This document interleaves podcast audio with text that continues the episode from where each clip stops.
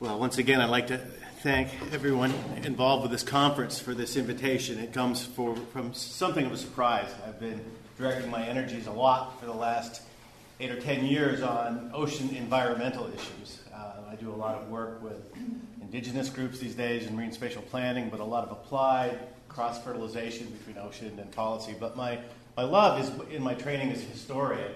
And the core element uh, in in my work, whether it's the contemporary work or the historical work, involves understanding the role of water in, in how our society functions.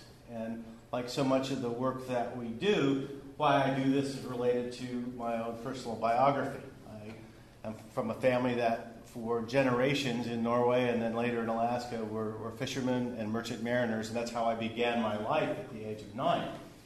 Um, when I was 16, uh, I lived in a small rural town in Alaska, and I was fishing crab instead of going to school, which was a common occurrence for me, uh, which was reflected in my grades.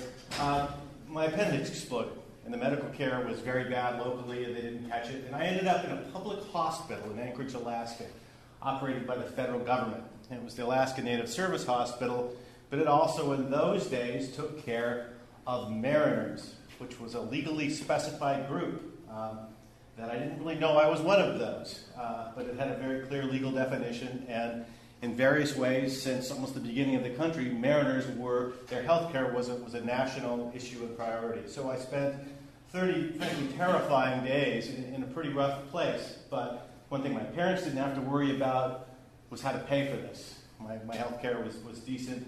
And it gave me, I think, a, a sense or, or, or, an interest in these things called hospitals, an interest I didn't get back to probably 20 years, but it's, but it's there. Um, I spent uh, a, good chunk of my life uh, in the Midwest where I was, uh, did my undergraduate education, and then uh, after a first round of graduate school, I went back and worked for the State Historical Society of Wisconsin. And Wisconsin is uh, certainly a, a, an important place in the historiography, in American historiography. Um, and my job ended up being interpreting Great Lakes, rivers, uh, getting involved in historic preservation of properties. And ultimately, that turned into rediscovering connections between the water and, and, the, and the society around us that had largely been forgotten. Uh, that, that, that the Midwest, which has become, you know, was the great industrial heartland where we build cars, and Wisconsin, the place where we have cheese, and where the Green Bay Packers comes from, that's the dominant idea uh, instead of processes that, that really covered people's sense of identity. What I looked at, what I started to discover was in the 19th century, the Midwest had frontier processes that were strikingly similar to what I had observed in the North Pacific context, where the frontier stories were still unfolding, and that I found, in retrospect, that I'd been a part of. And so that informs um, a lot of that. This picture may be familiar with, for, to some in this room.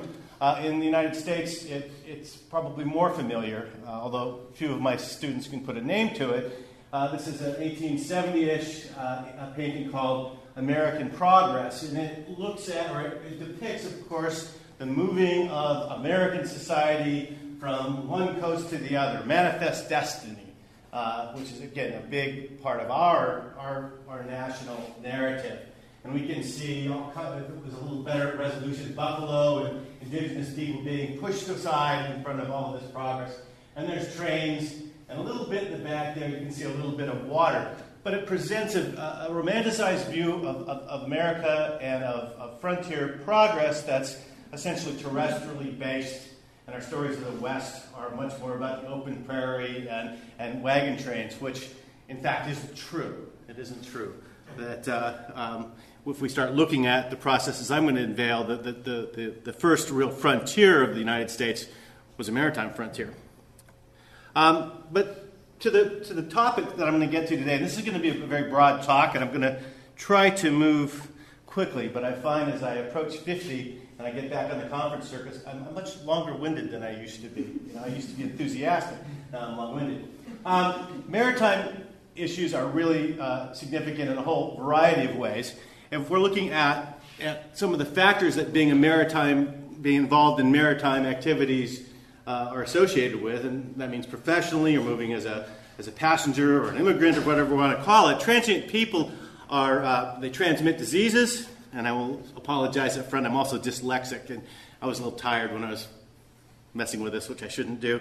Um, exposure to injury. Um, the ocean is a, and rivers are a dangerous place. Medical treatment is often very difficult for a variety of reasons, and we'll see at the end this is, this is absolutely true today. Um, it also, these processes put tremendous financial and social burdens on port cities, and of course, the cities, for all intents and purposes, all the great cities, were port cities. Uh, in the United States and in many other places, uh, public health structures evolved in maritime contexts, dealing with, with epidemics and uh, later with immigration. In the story of mariners, where again we have this legally specialized group that for a long time in, in, uh, in Western history and possibly elsewhere have really been legally distinguished as different from the people on land. If we look at uh, ideas, uh, legal uh, uh, clauses such as cure and maintenance, uh, uh, back in, you know, a thousand years ago, we were dealing with, with the question how do we take care of people who are important to us but aren't part of our community and, in that sense, represent a threat. So there's a long history to all of these things. So I guess I'm, I'm fundamentally a historian and probably a, a maritime historian. Much of my graduate work involved history of medicine and public health. And one of the questions I sometimes need to answer is what, what is it about maritime things that make it important to look at? Well, I think when we, when we look at the history of medicine, one of the things that the maritime approach does is it emphasizes movement with a focus on how life works, how it moves, and not how science and professions triumph. It's an important uh, corrective to uh, certainly some kinds of institutional history. And I think it looks at pervasive and enduring factors that integrate things like geography, culture, and economics in very seamless sorts of ways. It was until fairly recently a, pretty forgotten property. Uh, but now, of course, people have discovered it, and everybody starts to understand that water is important. Um, uh, some considerations to think about maritime related transiency. Uh, it fails in a historiographical sense to fit into our stories of American hospitals. And uh, there was excellent scholarship in the uh, 70s, 80s, into the early 90s on the American hospital, and work by Charles Rosenberg, Care of Strangers, for example, really remains the dominant uh, or the most consistently referenced history and interpretation of American hospitals. And Rosenberg, in this masterful synthesis, chooses to look at doctors as physicians, elite physicians, as the dominant influence on what becomes the American hospital. It's, it's, it's patriarchal, it's, and it's medical in its orientation, and it's fine as far as it goes, but it blocks out a lot of other things. And rooted in the experience of, of the northeastern United States, particularly in uh, elite places such as Massachusetts, New York, Philadelphia, it, it uh, implies a national set of patterns on something that's actually far more regional. And if we look beyond that, those borders into this frontier, that was developing at the same time uh, in terms of medical institutions, we find strikingly uh, different patterns that emerge. And these patterns are related to the water, they're related to westward expansion, they're related to the nature of government and how we interpret it. Uh, all of these things were not really fit well into, did not fit well into uh, most of the historiography. A little bit of how I root my work. Uh, not to a, a, hugely theoretical extent, but as an implied extent. I, I look at the, the, the American frontier uh, as part of uh, the Atlantic world. And if we look at it in the age of sail and things, the Atlantic world's got some, some, some physical properties that uh, condition how it, how it functions, how it connected culture and places. And, and in the age of sail, a natural kind of circularity to it. And as we see in the Midwest, as they move in uh, pretty rapidly, uh, that circularity is, is preserved. And in a very short period of time, uh, by the early part of the 19th century, as a European, you could move across and either go down, uh, crossing the Erie Canal and down, or sail through New Orleans and go up after steamboats are developed. And you could do this whole process, except for a couple hundred miles, by boat. And so it's a very permeable maritime setup. And I'm going to rush through some of this. Um, and I, um, but it, but it needs to be rooted in these processes of, of maritime expansion. And I shouldn't need to say this, but if we look at, at the American historiography and the regional historiography, again, there, there are real edges and, and borders, in the ocean was not really integrated into that. But in fact, it's all about uh, westward expansion. Uh, for a long time, they were trying to get to China, and they discovered that there were all sorts of other things they could get in the meantime. Um, so I look at it as a maritime frontier. What's that mean? Well, initial settlement patterns, uh, Euro American settlement patterns, but really, if we look at indigenous patterns, are maritime and water based. Water facilitates rapid growth. It encourages a chaotic, at least initially, social environment that we associate with urbanization in port cities. Western trade, and the place was about trade, was largely maritime based. And frontier cities, and involves some of the most more important cities in, in the United States, were, were physically shaped by water. A footprint that, however disguised, is still readily evident once you go to them and you have this perspective the lakes and the rivers really uh, influenced their, their, their physical layout and, to a great extent in the early days, the construction of their politics and, and, and governance. Um, this just gives you a sense a little bit. It's very squiggly in the background. This is a map of the central part of the United States that lacks land except the beach along the Gulf of Mexico and then a representation of the Canadian borders. About 7,000 miles of navigable water, up to 50,000 miles, depending on, on, your, on your estimates, of floatable water, meaning you could use it at certain times of the year, very important uh, uh, to farmers and other, uh, others. And so, this, this sort of natural context is one of the elements that facilitates rapid movement into this region once you've got uh, major geopolitical issues straightened out. Uh, imperial wars, um, uh, some, of the, uh, some of the indigenous warfare, a number of things that blocked it for 200 years. But once it opens up, it moves very rapidly. Um, who was coming into the West in the 19th century? Well, it's a mixture. Uh, the, ch- the, sort of charter group, for the most part. In some places, you've got the French in St. Louis, and, and so there, there's always dangers at generalization. But then we get Old Yankee, uh, Mid Atlantic, uh, Southern American stock, sort of the, the, the, the core uh, uh, of, of the American nation moves forward in differential patterns into this, into this region.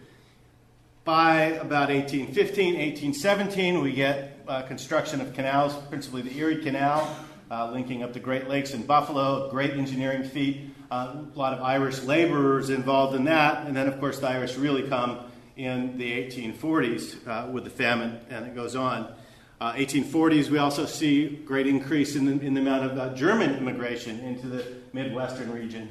And although the numbers aren't as big, uh, in terms of influence on, on, maritime factors, the Scandinavian presence uh, becomes very significant uh, in, in, the 1840s. Uh, so collectively, this makes the region, by the middle part of the 19th century, one of the most dynamic, but it's also one of the most cosmopolitan or foreign of the American places, which is interesting when we look at the Midwest now. If we think about it, and a lot of people just sort of fly, out, fly over it, it is also held as the most American of places. And that's where they test market things, and Wonder Bread came from, and all sorts of things, color American. But, it, but at its origins, it was very dynamic, highly foreign. One element that, that comes out of the literature of the Midwest that I think is relevant to this conference is an observation by Kenneth Winkle and, and others that, that this, this level of transiency that this broader region experienced uh, was so pervasive, so universal, that, the, that, that, this experience of transiency and dealing with transiency in many of the places um, subvent or overpower direct ethnic uh, uh, forces in shaping people's experience. I don't think that's always true, but I think it's often true uh, and an, an, important element. So transiency is really critical. Um, starting about 1810, 1815, you get tremendous movement into the West. Uh, 1810 to 1820, a million people, and that's just the tip of the iceberg. Most of them coming by, by water or walking along water paths. These are some of the early types of vessels that were used uh, keel boats and flatboats and things like that. Now, in the Atlantic context, maritime laborers and maritime uh, ports are, are, often associated with all kinds of uh, chaos that I'll illustrate more. And this is very true with how the West is characterized and experienced in this early period. So, early boatmen, this is from uh, looking back from 1848 to the 1820s, proverbially lawless, dissolute, were often more numerous than the citizen and adopted without, without restriction every species of debauchery. Uh, so there's that image. And what we're going to see is, is a number of images of people associated with the water that don't, don't fully resonate with one another, but lots of them are quite negative. 1832, such a stream of immigrants is continually pouring in, and the people have learned the habit of distrust, that, uh, so learned the habit of distrust that hospitality is not characteristic of these people. In other words, this is a bad place to get into trouble because people are tired of you and, and they're going to be on the, on the outlook for it, and they're not going to be very nice, which was apparently the case oftentimes. Um, 1835, the life and manners of the West. A frontier is often the retreat of loose individuals who, whom, if not familiar with crime, have a very blunt perception of virtue. These are the poorest, idlest of the human race. And these are people who are promoting the West that are saying these things. And so they're taking a region that they really like, but they say, you gotta watch out for this stuff. You know, there's too many transients, but the boatmen, ugh, you know, be very careful. But by the 1830s, and I'm getting ahead of my story a little bit, um, there is the development of a very coordinated regional outcry for external aid to deal with the problem of, of indigent medical care, transient medical care, and some uh, really unrecognized but important studies. And if you look at the, the studies that were taking place at the time and the reports, you get a very different image of who the, who the people of the water are when you're trying to ask for, for government aid. And and of course, it's the farmers and farmers' sons of the whole valley of the Mississippi engaged in transporting the laudable and valued business of transporting their own produce to market. They're the ones that are going down the river. They're the ones that are getting sick. And so, of course, you know, the, this is, this is, this, these are people that really require being helped. And because they're crossing borders, it certainly isn't for the province of individual communities or, or even, after a point, states to take care of them we look at, at images from the time, this is pretty washed out. This is George uh, Bingham's 1848, The Jolly Raftsman. And what this illustrates, one is elements of the chaos, and also is, is pretty good evidence to the ways this fits into an Atlantic world framework from, from the multiple races to, to businessmen and the whole, the whole chaos uh, element that, that, that's, that, that, that, it, that, it, that it implies. Um, it fits into a region, again, that grew very, very rapidly. Uh, Cincinnati, which is a major uh, river port in Ohio, the biggest city for, for a good long time in that region, uh, pretty healthy, 2,500 people. Uh, in 1810, 115,000 by 1850. And to put this into context, by 1850, it's approaching Boston in population, approaching Boston in commercial activity, and that's in two generations. And we can look at, at images of the, of the period, and we see, see that in so many different ways. And I, I tend to harken this back to, uh, and see some images. Uh, this is Rowlandson looking at, at Portsmouth. But again, the level of chaos, uh, cosmopolitanism, disorder associated with port cities is associated in the same thing in this frontier context, and the responses are calibrated somewhat accordingly. There may be a significant disconnect between culture and reality uh, on these things, how far to apply stereotypes, but there is no question looking at, at the history and the evidence that the disease burden in frontier America was extremely high, higher than it was on the East Coast, except in times of, of epidemics. Frontier conditions led to a tremendous rise in uh, malaria, for example, from the breaking up of, and alterations of the ecosystem and people don't realize it today, but the malaria belt in America used to run up into Minnesota uh, because of that process. And so, traveling, uh, if you were a traveler and you were moving through these different disease zones, that certainly exacerbated your chances of getting ill, and that was certainly illustrated in maritime populations. But was even worse for those farmers and sons of farmers who didn't travel that much and weren't as, as seasoned. So the disease burden is very high and we add things like cholera and uh, typhus and uh, yellow fever that uh, visited, it was even more so. So lots of lots of issues on that.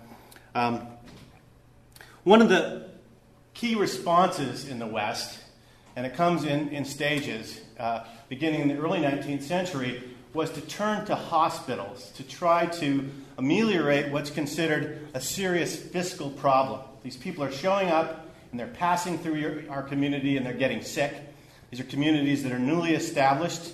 Uh, traditional systems of poor law, even when you try to create them, do not work. They do not, and people resent having to pay for people from other, other places. So hospitals are established as what I call a bulwark against the human tide. A hospital in these early conditions are, is really a financial arrangement in some respects. In places like Cincinnati and St. Louis, they, they successfully financed them by linking taxes on, on river commerce and business to, to hospital care. So they balance out the problems with, with the profits. Most places don't do that. And they don't do this, uh, and they're more reluctant to do that from the 1820s on when there's talk, really serious talk, of the development of comprehensive federal hospitals in that region. And so it's just enough of a difference that, that we don't, we, we, for a long period, except for one exception, we see no hospitals established in the West. And a lot of it, again, I think is, is related to the breakdown of will uh, created by the possibility of external uh, funding. Um, so, again, Midwestern hospitals are first conceived as structural responses to uh, the problem of high levels of transiency.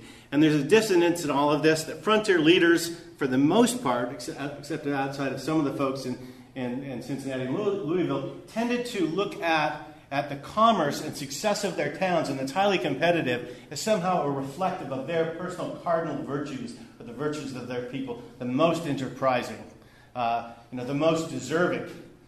But the flip side of that equation, the transiency that comes with it, that brings that prosperity, now that's a national problem. They aren't our folks. It's unfair for us to have to take care of people from every place else. And so there's a serious dissonance in there that uh, many in Congress actually picked up.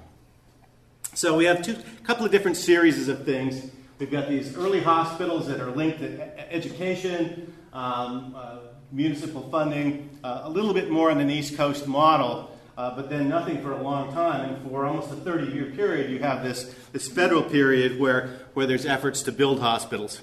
Now, into this mix, well, the, the structure for this, of course, involves the U.S. Public Health Service, that what is now the U.S. Public Health Service, that kind of hospital that I was in. Uh, but in those days, it was the Marine Hospital Fund. And the Marine Hospital Fund was created in 1798 as the Organic Act for all American activities in, in, in public health and, and, many is medicine outside of the military. Um, and it was designed to be a self funded scheme. It's been looked at, I don't think, fully appropriately as the earliest form of social insurance. Uh, but it built on, again, these centuries of of looking at sailors as a particular class, uh, on public policies that are related to the early modern period and things in, in England and other places, uh, ideas of, of uh, the Chatham chest. Uh, so there are these vague precedents that are out there in the ether in the 19th century. There's a sense that these hospitals exist on the East Coast, and the fact is it's a very proto and not terribly effective uh, setup in the East Coast. Uh, but with the pressure and growing wealth and political power of the West, this comes to, to the forefront, and, there, and this constant asking and power leads to gov- ultimately leads to government action and the extension of this system into the West. Uh, the few people that have looked at the marine hospitals tend to look at it exclusively from the idea of, of hospitals that were operated uh, by the, the government, and, and the history on that is pretty checkered. But most medical care, most places, and certainly the greatest lasting influence was by the contracts that were let out to, by proxy, provide this care.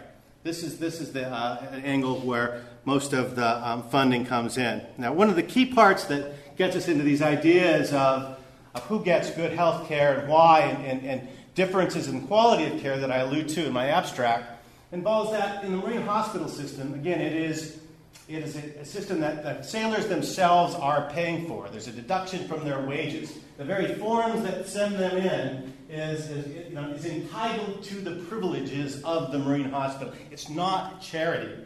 It's certainly not charity in the mindset of the sailors that are paying for it, even though there's actually quite a bit of a government treasury as well. But they don't see it as treasury. It's not designed as treasury. And that's really significant as we get farther into the story.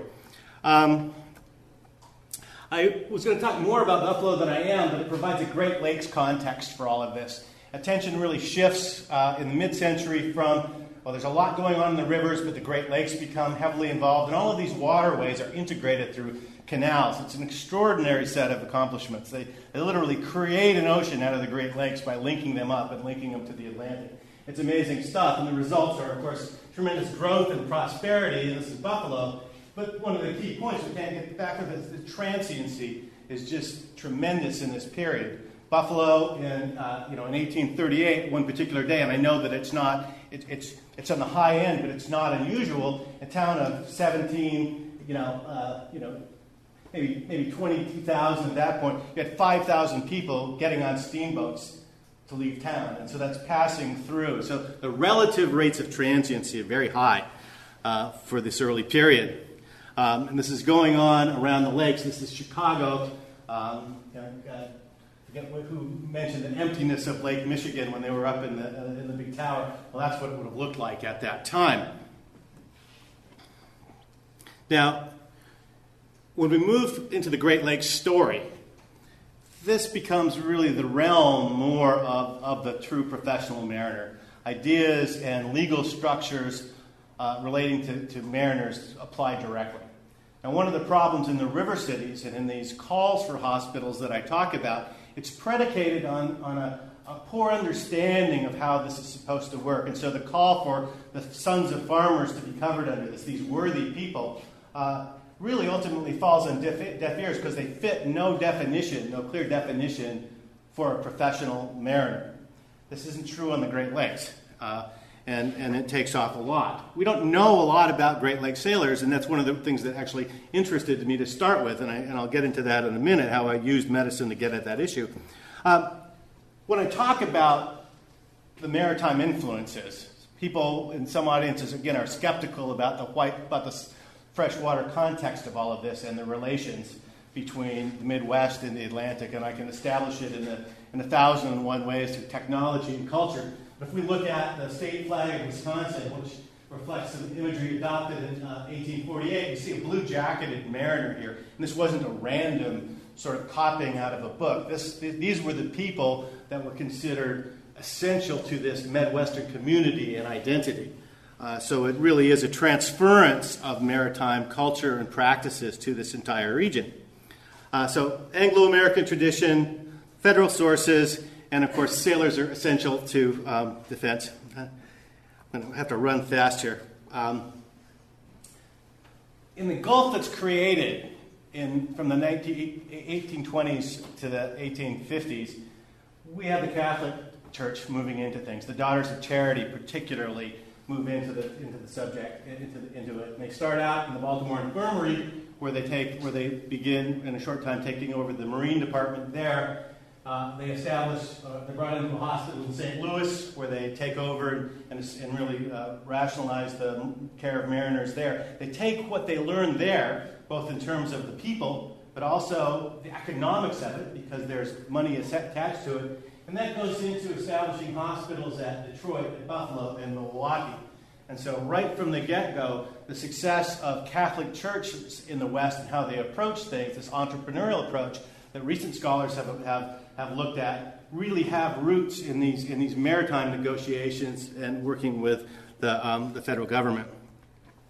Sisters of Mercy, the same thing. Daughters of Charity, more important. Um, uh, again, reasons why they're established are in part to directly deal with the problem of nativism. Uh, Bishop Henni, for example, it's a, it's a classic smoking gun. We're going to do this, among other reasons, because this will help create better relations with the Protestant community and how we operate our hospitals uh, is going to be part of that. Key to all of this are the sisters, and uh, uh, recent scholarship, um, vowed women is a, new, uh, a newer uh, sort of understanding of, of, of, Catholic and other religious women who get into this nursing and hospital administration for a mix of motivations, spiritual as well. Recent book describes the sisters as unlikely entrepreneurs. That really fits the model of what I've seen, where they're, where they're, where they're working the uh, capitalist system in very serious ways and, and show tremendous political skill. You've got a lot of advantages over competing institutions that develop. Uh, poverty, charity, obedience translates into economic and practical advantages and emotional advantages as well in this in the system, which, which are useful. I'm not going to get into this too much, but they use public health to demonstrate their heroism in a number of ways, or, or at least it's used. It's a very honest approach. Many, many sisters die in that process, but that public heroism translates into goodwill in Protestant communities and others that are uh, poured into more permanent institutions, uh, including the hospitals. I'm going to jump through some of this stuff real quickly because I'm short on time. But I did um, uh, I looked at many different cities, and one of the things that I was able to do, just by the nature of records, uh, was to reconstruct hospital life in one of the ports, and that's Milwaukee, Wisconsin. And this is a note uh, certifying that uh, a particular mariner paid his hospital tax and is entitled to the hospital uh, services. And this is the 1870s. Again, a very key element. So he would go to the he would he would get a, that note from his captain. He would go to the customs house. He'd be uh, uh, entered into the hospital, and we can see from that a little bit just the international aspects of it. Um, one of the things that we see is during this period, who's going into the hospital as mariners in the Great Lakes. Uh, about uh, uh, a little over a third are American, 24% are Irish. Almost all of them are on steamboats. They're not associated with sailing. Uh, Scandinavians, 14%, all of them are on schooners. There's some really interesting Atlantic patterns, even when we drill down where in Germany and things these people come from. It really suggests, again, the existence of an Atlantic maritime stream and culture in this, in this region. Um, I, I, looked at how the hospital uh, developed in this context, tracking not just, just mariners who had been forgotten from the hospital story, but, but really dissected uh, admissions across different lines. And we can see uh, what one of the things that, that emerges is that mariners, among other things, well, they've got a number of cardinal virtues. Um, one, they are their, their care is paid for at a time when there's very little money available to go into hospitals, and paying patients are very rare.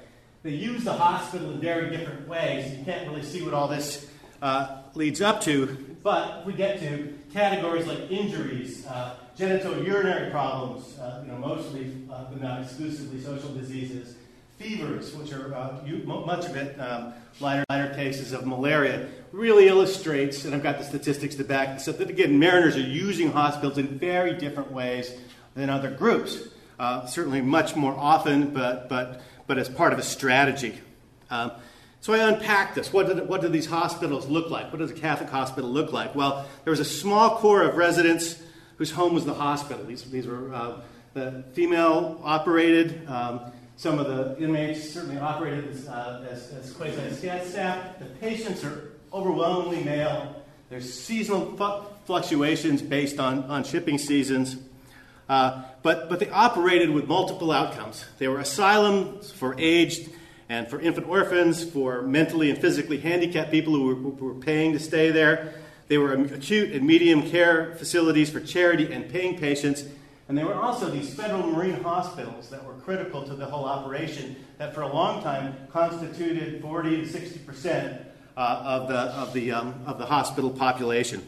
So it's very important. We can take this across, across the region. Uh, the second generation of hospitals that comes in in the Midwest are the Protestant hospitals.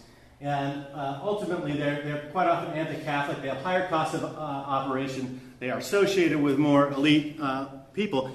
And ultimately, they look at patients on questions based on their moral status and their, and their ability to pay and this leads to some very different elements. And of course, this is this is how they are seeing the, the this is how they are seeing the, the, the, the sailors, and it's very clear in the treatment. Um, Rowlandson, the sailor's mistake, and it's you were bred to the sea. Now I get my bread from the sea, and bad bread it was. And, and this really illustrates these different cultural perceptions of what the sailors represent. Um, a quick uh, clip here on, on differences. Big battles break out on what hospitals are providing the best care, and this is tied to a lot of money. We see it in different places. The most profound is in Buffalo, where the two hospitals battle for about 30 years. And it comes to a head in 1885, and this is the Surgeon General. The reason for assigning the patients to the Sisters Hospital instead of the General Hospital was solely on account of better accommodations. In one case, the sailors have the best accommodations of any in the hospital. In the other case, they have the worst. And we see this again and again that the nature of care that's provided in these different types of hospitals varies greatly, both in, in moral tone but in, but in outcomes. And I have uh, you know, many, much evidence in the form of letters from sailors, Uh, uh, petitions to try to control where they go. And it illustrates this special relationship between, between sailors and, and, and, and the sisters. And it, again, it, it runs across the region and it's outside of it. So, tying it all together a little bit, religion, mariners, Protestant hospitals. Basically, the line between charity and legal entitlement was unrecognized by the Protestant hospitals who looked at mariners with disdain and who could not profit from their care. The levels of money that were available just wasn't enough to support the, uh, the extra expenses uh, and inefficiencies of Providence hosp- Pro- Pro- Protestant hospitals. These issues and prejudices are continued in the historiography today because those are the ideas we see in things like the care of strangers, where sailors are, are, are, are depicted, if they're depicted at all, as troublesome, they're carrying more trouble than they're worth as outsiders. In the Midwestern region, they're foundational, they're central to all of this. In Catholic hospitals, charity was both gift and reward. Mariners represented institutional bounty as a group in need, and they were one that provided spiritual and financial recompense. For the sisters, these were people that needed, their, needed what they provided, and, and what they provided allowed them to provide for a greater number of people. And this is clearly articulated in so many, so many decisions that, that happens. In this period, 5 to 10% of all mariners entered hospitals. Um, and the question is why? Well, it's work related transients, uh, high rates of injury in a dangerous profession, the existence of mandatory health insurance schemes by the 1850s that operated throughout the U.S. And ultimately, this, this program helped mediate the problem of medically indigent mariners. And I'll wrap up here real quick. Um, if we look at particular cities where, where, where, records are available, Cleveland, Ohio, for example, we can look at, at almshouse records, and I did for those that were available for on and off for a 20 year period. And out of about 4,000 uh, people that go into that almshouse hospital in Cleveland, there's only about 30 that have a maritime occupation. Um, and there were about four, or 5,000 mariners that went through the Marine Hospital there. And you can, you can very clearly see how, how this altered the ecology of, of welfare in that place and in other places. So it is really important. Last slide, just to get back to um, issues that came up uh, on, on travelers. Sailors still have distinct medical problems as a group. This is an older study from Sweden, and these are the mortality indexes uh, for the Swedes in the post war period, one of the most modern of merchant marines. 20 times the likelihood of dying by drowning, 6.6 times through other accidents, 4.3 times of the suicide, even digestive disorders. And so, transiency, maritime transiency, writ large, writ small, uh, these social groups really represent special problems but the fact that these groups are, clear, when they're clearly articulated, clearly articulated, and social policies are, are dictated to addressing the issues, uh, there was great success in, in addressing them. But of course, we get the early 1980s, uh, the Reagan administration, and, uh, and, all that is gone. On a global level, the question of mariners is, is still, in, uh, it's actually more of an issue now than it has been probably in 100 years. Thank you.